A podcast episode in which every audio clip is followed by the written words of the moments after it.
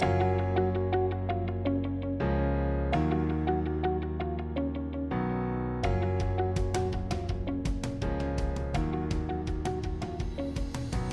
greetings, everyone, and welcome to another edition of our Building Faith podcast.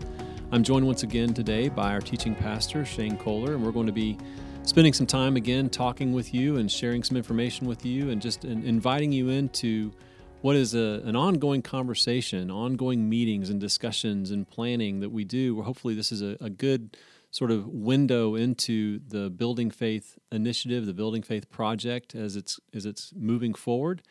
And of course, today we have another opportunity to focus on some areas that we think will be encouraging and, and helpful and insightful for you and provide a, a, good window into the project and into what we're seeing and what we're rejoicing in and the way that the Lord continues to work. Of course, last time we focused our time on really highlighting the, the kind providence of God in so many ways, and we just gave a few examples of that that have just been really astounding to step back and look at how God has worked uh, to to the blessing and benefit of the church um, in this overall project. But today, we want to kind of shift our focus and look at how God has so graciously provided for Faith Community Church in this building faith project through people, through the generosity of God's people. And I think that maybe a good place to start, uh, Shane, would be to just talk a little bit about the the building faith advisory team. These people that have come together uh, who are part of our church, who love Faith Community Church and who love the people of Faith Community Church and love the ministry and work that God is doing in and through Faith Community Church. And they've already invested their lives over long periods of time, but now they're bringing their unique skill set, their unique experience, their current relevant work experience in important fields associated with a project like this. And they're committing hours and hours and hours of time and tremendous expertise uh, in such a way that it's just another example of God's graciousness and kindness to our church. So, why don't, Shane, why don't you maybe speak a little bit about the Building Faith team and, and how you've seen God work in and through this amazing group of people? Well, as I think about the team, uh, you know, some of the key players on our team, uh, Kyle Jones and, and Chad Hayes and Justin, who have been involved with us for a long time, others who've come around them, Roy Turner and uh, and Julie Barksdale, um, and and Becky Hembry and and uh, um, you know those those uh, folks like Mike Lee who've worked with the finance. All those folks have have uh, been at work in this. And as I, I know think, you're nervous about leaving out names, aren't you? Yeah, I, am sure I've left off somebody. I think I probably should have left uh, Jeff Horn. I probably should have put Jeff Horn on there, but all of those people uh, who have been involved with that have, I think, t- taken a significant um, step up in, in leadership in the years uh, that they've been involved with this and have matured and grown. And, and as a pastor, you know, it's just been fun for me to watch the Lord raising up leaders among us. I mean, they bring tremendous amounts of expertise, whether it is,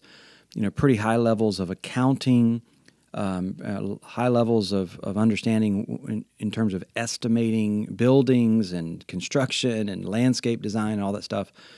But you know, I am just excited to see the spiritual leadership that these people show because they come to a very difficult task, and they they bring to it a um, a theology and a focus on the Lord's providence that that makes all of those skills work together in a blended way that really is a beautiful beautiful thing to watch as as we're um, you know working together striving through the difficulties and, and, challenges and able to continue to express you know the lord's grace and kindness you know even through all those challenges. So it's it's fun for me to see the spiritual growth that's coming from it. Yeah and just to think about the level of commitment i mean I, i've I've received emails from people on the team at one and two in the morning. I mean, I mean, just the you know the you know that they're like they they've gone to work all day. They they've you know had tremendous amounts of of responsibility uh, that they've had to kind of undertake. Then they come home and they're with their families and they've got those obligations, and then they're committing time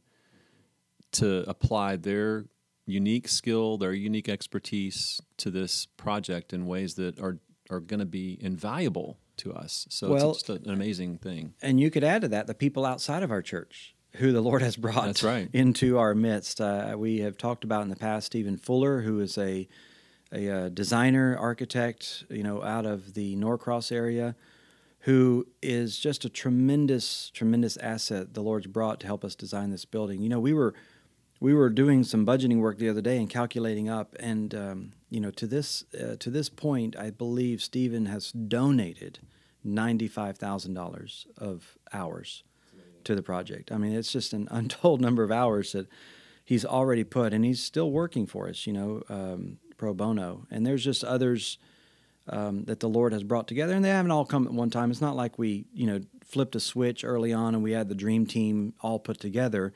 It has been a it has been a pathway of of of building faith mm-hmm. is what it was.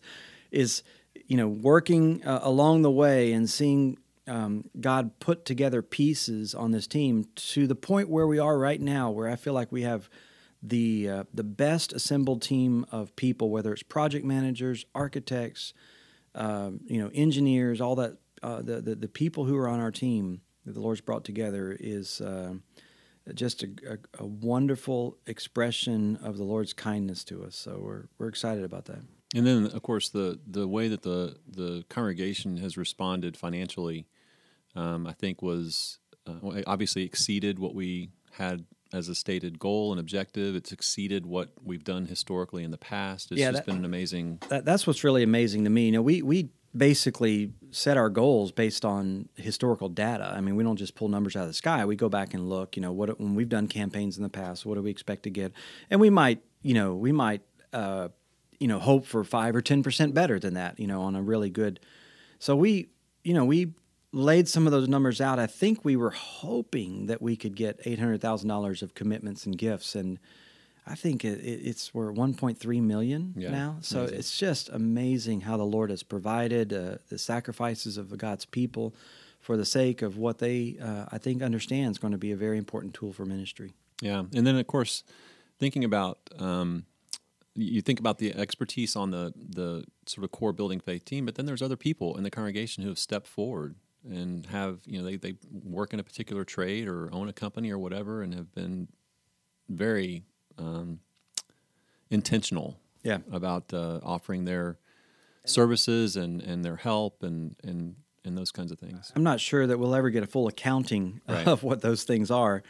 But yeah, some of it is just offering of services. Some of it is, you know, literally offering of materials and services but you know people from uh, HVAC contractors, drywall, uh, you know all those different trades, gutters, people that have come forward and said, "Look, we want to help in very practical ways and and donate, if not services, donate sometimes services and materials." So, um, you know, only eternity is going to know uh, how all of this stuff shakes out, but but it has all worked together through the body of Christ to to demonstrate God's work on this uh, on this project in um, you know in in beautiful ways, uh, working through through His body and all of its various members. Yeah, you know we talked about uh, all the the various ways that the Lord has shown His His favor and His kindness to us, and we even talked about that in the context of moving dirt. But I think that the question that looms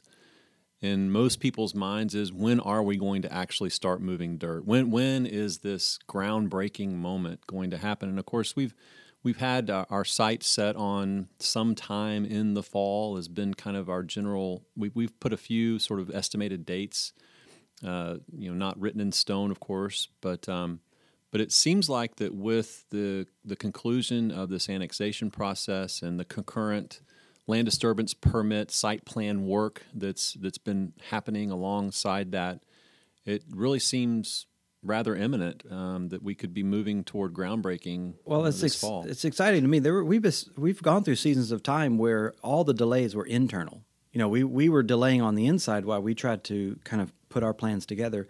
We've moved to the phase now where all of the all the timing is external. You know, now it's just dependent on what happens with the city, what happens with contractors. You know, to there's a couple of dates that that seem pretty clear. I mean, um, we will uh, be voted in annexation, Lord willing, on the 24th of September. That becomes official on the record books October 1st. that means that we can officially file for a land disturbance permit on October 1st and uh, as a as a true entity of the city. And then however long that review process takes for our land disturbance permit, it'll be approved, uh, you know, I don't know, maybe 2 weeks.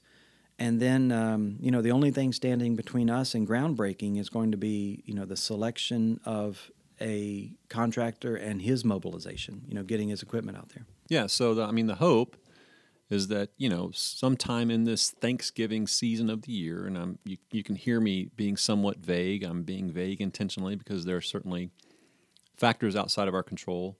Um, but it certainly would be a, a wonderful thing to to be able to move forward with groundbreaking sometime in the Thanksgiving season, wouldn't it? It's like so much of this process, you know, you couldn't have planned it this way, but as we come up on it, it just seems right. Yeah. You know, all of it, you look back and it just seems like the Lord has been involved. It just seems right. And as we move into Thanksgiving season, it is a season of Thanksgiving for our church because it just seems right that we are breaking ground, you know, at this point.